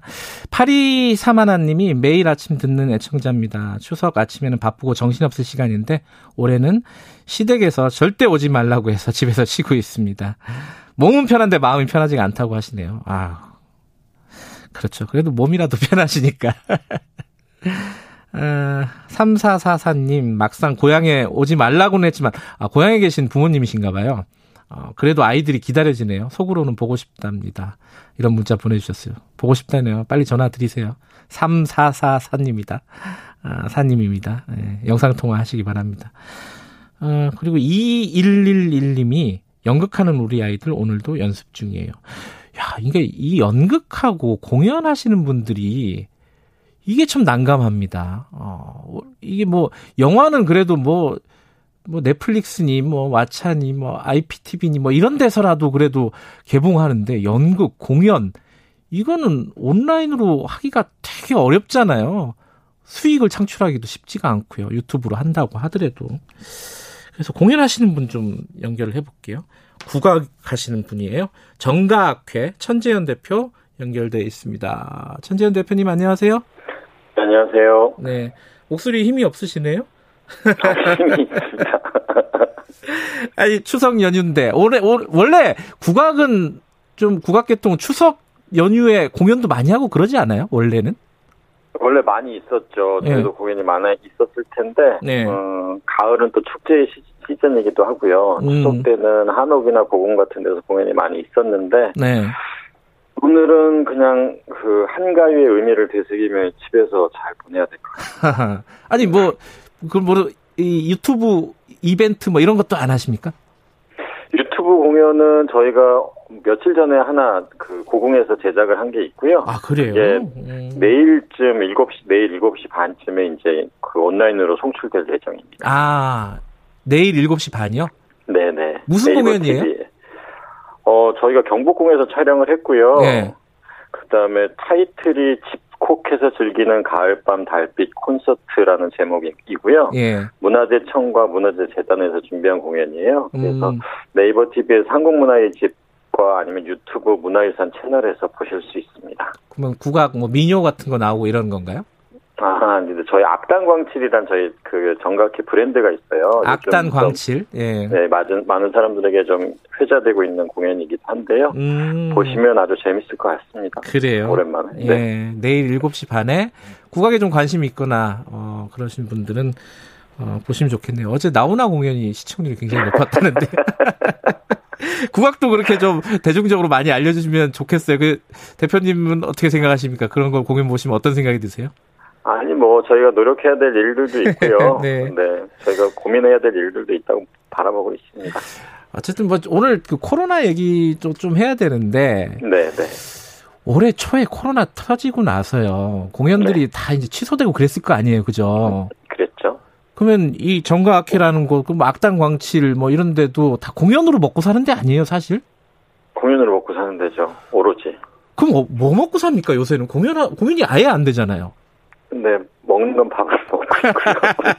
왜 이러세요? 뭐한 1, 2, 3, 4월간은 저희가 뭐 저희는 월급을 주고 있거든요. 한 19명 정도 되는데 아. 1, 2, 3, 4월에는 매출을 확인해 보니까 한 400만 원 정도 벌었어요. 뭐 4개월에 400만 원 벌었어요? 네, 네, 네. 19명인데? 네. 뭐 그래서 네. 지금 그때 이제 너무 당황스러웠을 때잖아요. 네. 지금은 그 시간이 좀 계속 길어지면서 조금 무기력해지는 상황도 좀 있고, 음. 어, 많은 고민이 좀 들고 있죠. 그래서 음. 현재는 다양하게 음. 대출을 좀 이, 여기저기에서 가능한 것 대출을 다 끌어와가지고 지금을 보내고 있습니다. 아니, 먹고 살고 있습니다. 돈을 벌 생각을 해야지 대출을 여기저기서 해오면 어떡해요. 이게 나중에 다 빚인데. 그러니까 예. 지금 공연이라는 게 네. 지금 상황이 뭐 격상되거나 이러면 그냥 음. 제일 먼저 공연장을 닫잖아요. 그러니까 그렇죠. 공연이 예. 취소되고 연기되는 거는 저희의 뜻도 아니고 음. 그리고 그런 것이 너무 자연스러워진 상태인 거예요. 그래서 음. 어, 여기에 대한 대책은 저희가 마련하기에는 이게 너무 큰 상황이라 네. 음. 어, 그냥 무기력함이 좀 많이 생기고 있는 것 같아요. 그냥 우울증 같은 것도 생기고, 많은 사람들이 그런 음. 고속을 하고 있는 것 같고. 그 정부, 정부에서요, 공연 예술인들을 위한 대책들 이런 게 몇 번 나왔던 것 같은데 그런 건 실제적으로 도움이 안 됐나요? 어땠어요? 어, 여러 가지 케이스가 있는 것 같아요. 저희는 음. 월급을 주고 있으니까 네. 그런 상황으로부터는 그런 지원이 저희에게는 안 닿아요. 어, 그러니까 예. 프리랜서를 위한 여러 가지 대책들이잖아요. 네. 저희는 사실 그렇게 잡혀지지가 않잖아요. 월급 음. 받고 있으니까. 그러니까 네. 저는 좀 더 어려운 상황이기도 하고, 음. 그 다음에 그런 대책들이 뭐 한, 한 달에 뭐 몇십만 원 주거나, 음. 아니면 공연 제작을 위한 어떤 비용들을 주고 있는데, 네. 그게 실질적으로 예술인에게 돌아오는 그런 건 없죠. 그냥 음. 공연을 유지시켜주는 정도? 음, 오히려 영상 쪽이나 이런 매체들로 전환이 되면서, 네. 어, 저희는 많은 그 시행착오를 겪 가고 배워가고 있는 상황인 것 같습니다. 사, 코로나와 함께 살아가는 방법에 대해서. 근데 뭔가 좀 대안이 있겠어요. 이게 이제 장기화되고 아마 이런 일들이 끊이지 않고 벌어질 가능성들이 꽤 높다고 전문가들이 얘기하는데 네. 공연을 진짜 업으로 하시는 분들은 뭔가 대안을 좀 마련해야 될 시점 아닌가? 어렵겠지만 그, 그런 아이디어들이 좀 있습니까 요새? 아이디어들은 굉장히 많고요. 예. 근데 많은데 뭐 보통 하는 이야기들이 많죠. 영상으로 전환해야 된다, 뭘 음. 해야 된다, 언택트 시대에 할 수 있는 이런 이러이러한 거다라고 많이 하고 있는데, 네. 어, 그 고민과 그 실제 현실 사이에는 간극이 좀 많은 것 같아요. 음. 할수 있는 일이 그닥 이렇게 어, 저희 같은 작은 단체들은 할 수 있는 음. 일이 이렇게 많은 것 같지도 않고, 네. 요즘에 아까 말, 초반에 말씀드렸지만 영상이 어마어마하게 발전되는, 저 가고 있는 상황이잖아요. 근데 네. 저희 같은 상황에서 그것들을 따라가기는 너무너무 어려운 거니까, 음. 또 공연 예술이 주는 감동이라는 게 있는데, 네. 그래도 영상 안에서 이루어질 수 있는 또 한계가 있으니까, 네. 네. 고민은 많이 하고 있습니다. 알겠습니다. 이 어, 추석이라서 그래도 너무 우울하게 끝내면 안 되니까. 네. 이 청취자분들하고 같이 들을 만한 노래 하나 소개해 주세요. 어, 국악. 악당광 7의 북청이라는 노래가 얼마 전에 나왔어요. 북창. 예. 북청. 아, 북청. 이게 무슨 말이에요? 북청 사자 노래 할 때 아. 북청이고요. 함경도 지역에 있는 지명 이름이에요. 근데 오. 어. 얼마 전에 저희 사연으로 아버님이 이제 매번 명절 때마다 이제 저쪽 망향의 집이나 뭐 이런 데 가서 음. 그막 그런 북쪽의 음악을 듣기도 하셨는데 이런 음악을 만들어 주셔서 감사해요. 이런 사연을 음. 좀 보기도 했어요. 그러니까 음. 지금은 코로나 시대에 이제 집콕을 이야기하고 있는데 네. 어떻게 보면 어 그것이 강제된 음. 분들이 계시잖아요. 네. 어, 그분들을 위해서 한번 같이 듣고 싶어서 예. 제안합니다. 알겠습니다. 공연 하시는 분들도 되게 어려운 상황인데 사실 공연 보고 싶은 사람들도 되게 답답해요 지금. 그죠? 맞아요. 저희가 어쩌다가 음. 공연을 할게 될 때가 있거든요. 네. 관계가 아주 조금 넣고, 음. 근데 그 환호에 눈물이 나더라고요. 아이고, 참. 그래요, 알겠습니다. 추석에 이렇게 연결해 주셔서 감사드리고요. 좋은 노래 추천해 주셔서 고맙습니다. 같이 잘 들을게요. 고맙습니다. 네, 고맙습니다. 정가학회 천재현 대표와 잠시 이야기 나눠봤습니다. 3780님이 전북 익산에서 꽃집 운영하신다고요? 아, 꽃집도 타격이 크겠네요. 어, 어버이날, 스승의 날, 어, 오픈이 낮아서 매출이 50% 이상 감소했다. 김경래 기자님과 함께라서 힘이 난다. 어, 이건 또 무슨 말이죠?